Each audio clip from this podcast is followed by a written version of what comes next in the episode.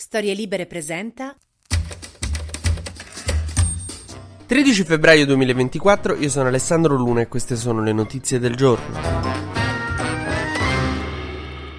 Bisogna dire che, come era ampiamente prevedibile, il messaggio fatto leggere a Mara Venier su Israele dal D della RAI Roberto Sergio è passato del tutto inosservato, quindi operazione proprio riuscita. Non se ne è parlato assolutamente, proprio non... si è notato meno della Sada a Sanremo, guarda. No, tra l'altro si sta beccando tutta la merda Mara Venier che, per carità, però è una dipendente RAI che ha letto un comunicato dell'amministratore delegato. Zia Mara, perché, cioè, ma manco sa dove stanno, secondo me, cioè, sì, sicuramente sa dove stanno Israele e Palestina, ma questa deve passare giornata giornata intervista prima Cicciolina e poi Roberto Bolle. Gli è piombata addosso sta cena di Natale a casa di Pippo Civati che è sto Sanremo. Posizioni politiche, robe, appelli, cessate il fuoco. No, naturalmente dopo ieri il PD ha detto che appunto i cantanti sono stati zittiti, quindi è montata tutta una polemica in cui si accusa Meloni di avere appunto troppo potere nella RAI. Anche da parte di attiviste e attivisti si sono moltiplicati sittine e iniziative che ci saranno nei prossimi giorni per protestare contro questa RAI in mano alla Meloni. Tutto questo è arrivato la russa che ha accusato Amadeus di non avere abbastanza condannato le foibe. Ha letto un comunicato contro le foibe sul palco. Mamma mia, non è mai abbastanza. Comunque la destra sulle foibe è tipo mia madre con i voti. Gli puoi portare pure un 10, non è abbastanza. Eh, ma potevi farti dalla lode. Sto, sto all'elementari, va.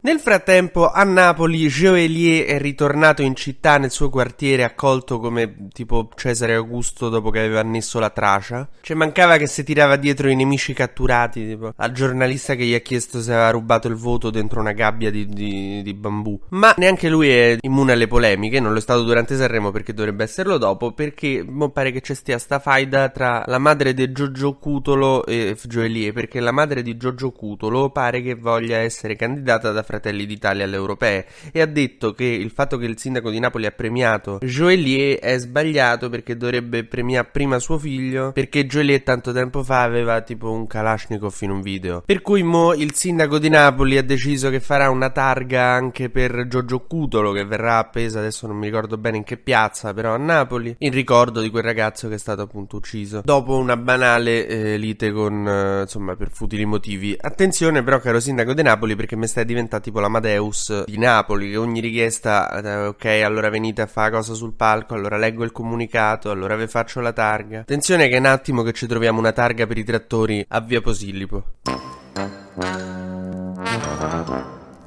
Ma facciamo un breve consueto giro sugli esteri, Mara Venier a pizza alle orecchie. Ieri Israele ha continuato a bombardare Rafah, dove aveva ammassato negli ultimi mesi quasi un milione di palestinesi. Ieri, insomma, ha continuato a bombardare lì e è riuscita a liberare due ostaggi che erano tenuti da Hamas dal 7 ottobre. Nei bombardamenti sono morte 73 persone, ma nel frattempo l'opinione pubblica israeliana si sta convincendo sempre di più che dopo tutti questi mesi di guerra e queste esigue liberazioni di ostaggi tramite operazioni militari, che appunto sia arrivato il momento di un accordo tra Israele e Hamas per liberare gli ostaggi. Anche perché non sono pochi gli ostaggi che sono morti nelle operazioni militari di Israele nella striscia di Gaza, quindi i familiari degli ostaggi soprattutto non vogliono che eh, si vada avanti, insomma la gran parte di loro non vuole che si vada avanti con questa operazione militare perché appunto tu bombardi lì ma non sai dove stanno gli ostaggi e magari bombardi gli ostaggi stessi come è accaduto.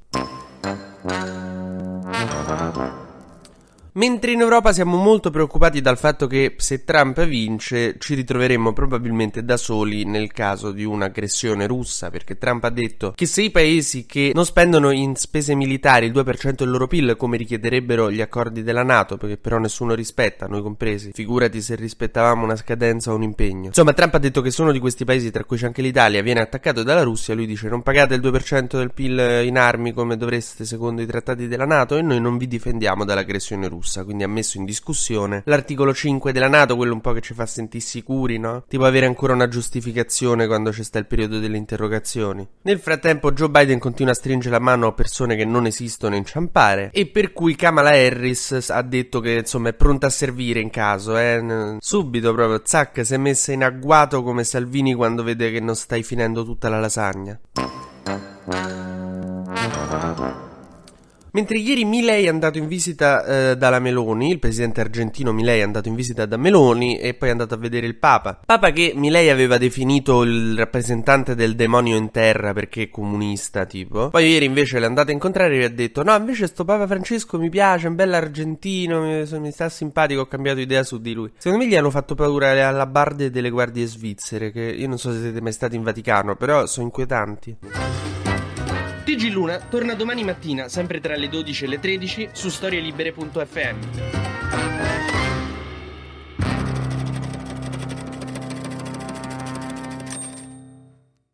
Una produzione storielibere.fm di Gianandrea Cerone e Rossana De Michele. Coordinamento editoriale Guido Guenci.